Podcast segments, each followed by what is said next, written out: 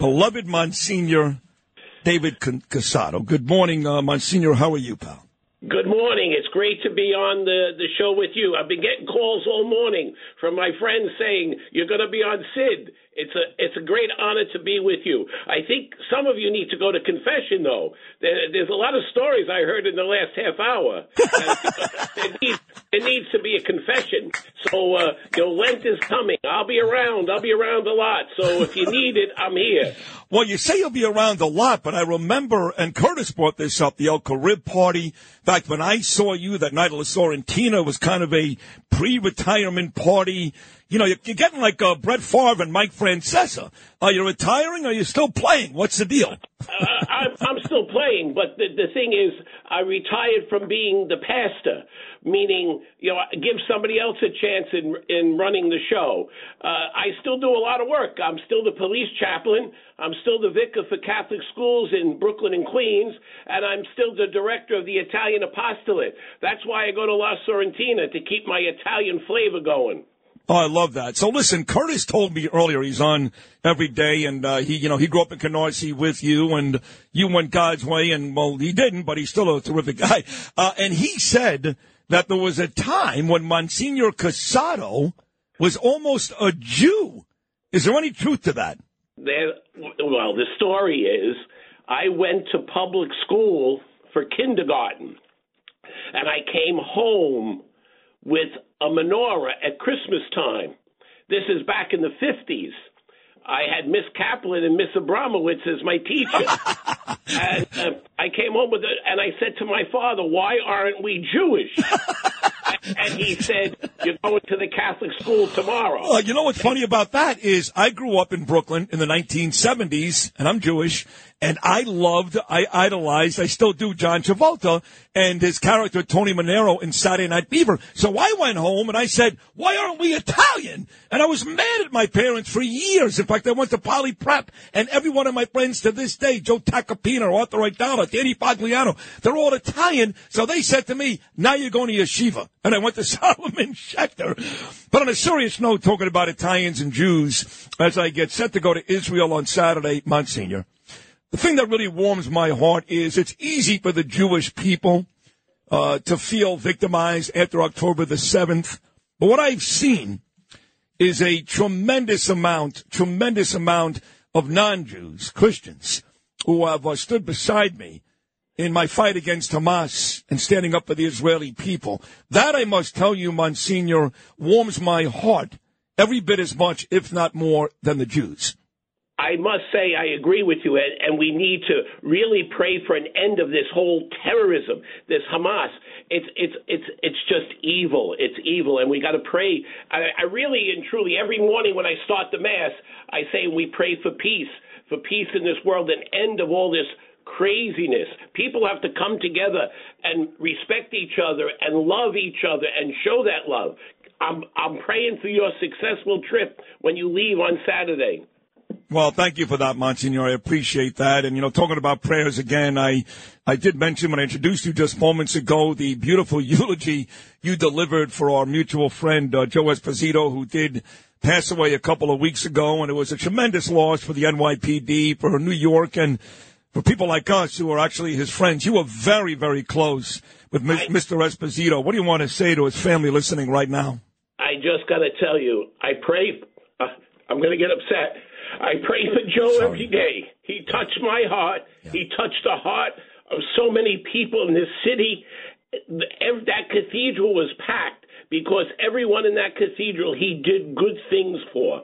You know, the the gospel I chose was the last judgment. Whatever you do for the least, you do to me. He did great things, good things for everyone. And it hurts my heart that he's gone, but I know he's together with his wife, Bella, in heaven, and they're at peace together. Tell me about the, uh, that was beautiful again. You are just an amazing guy, Monsignor David Cassato.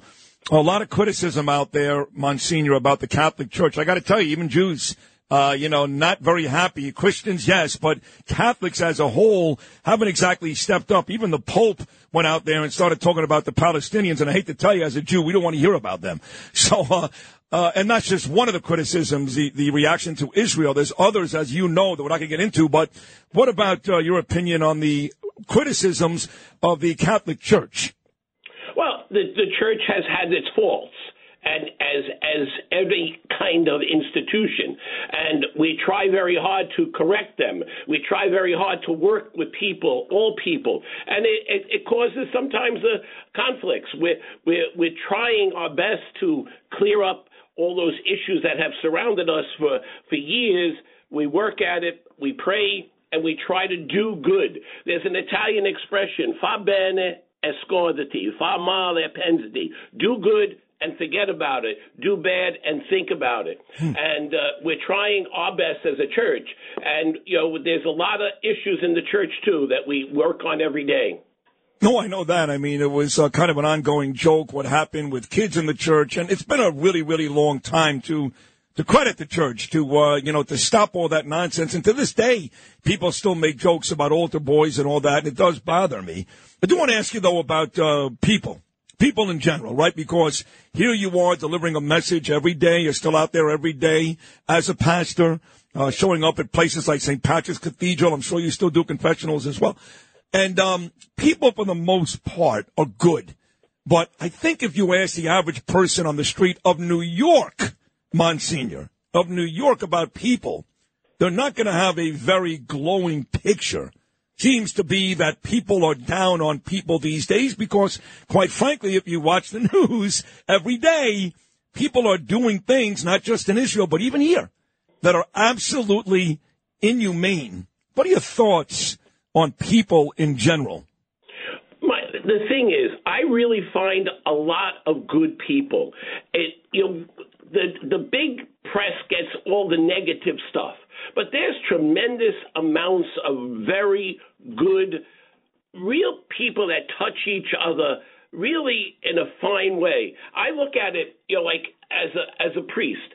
I see such wonderful things happening. You know, people going out and feeding, you know, the homeless, people going out and trying to help others in different ways the door of the rectory is constantly open and people come in and and they're always there looking to help others it, you know it's it's maybe a lot of people get negative because of certain issues that come up all you hear are negative things in the press very rarely do you hear good news and and I think that's a very interesting thing, Sid.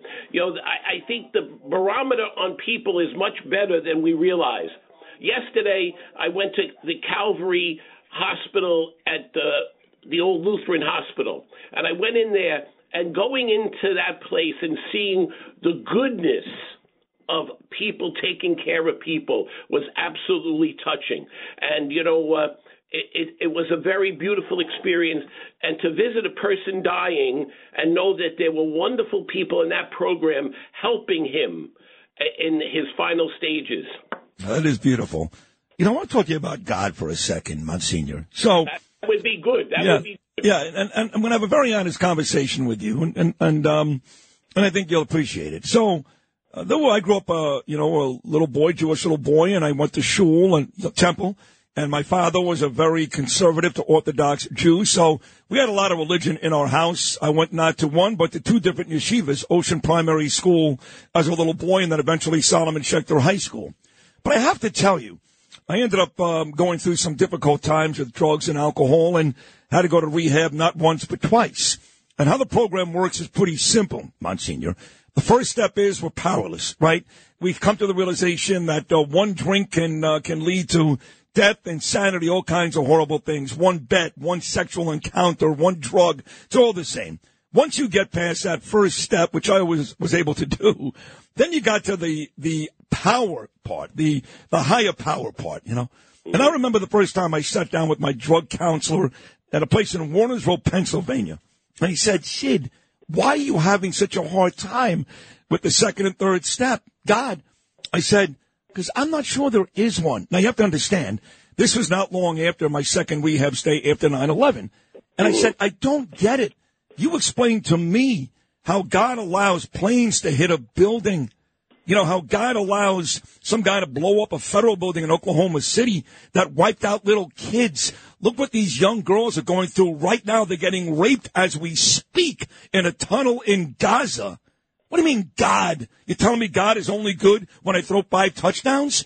And he said to me, he said, look, evil people take back their own will and do evil things. And that wasn't good enough for me. I said, no, I'm not buying it. It wasn't until my father was in a coma and I was driving through the hills of North Carolina and I saw a, a, um, a billboard with Jesus on it. And I'm Jewish. Mm-hmm. And I looked at the billboard and I said, Jesus, whether you're my God or not, my father's about to die. Help me.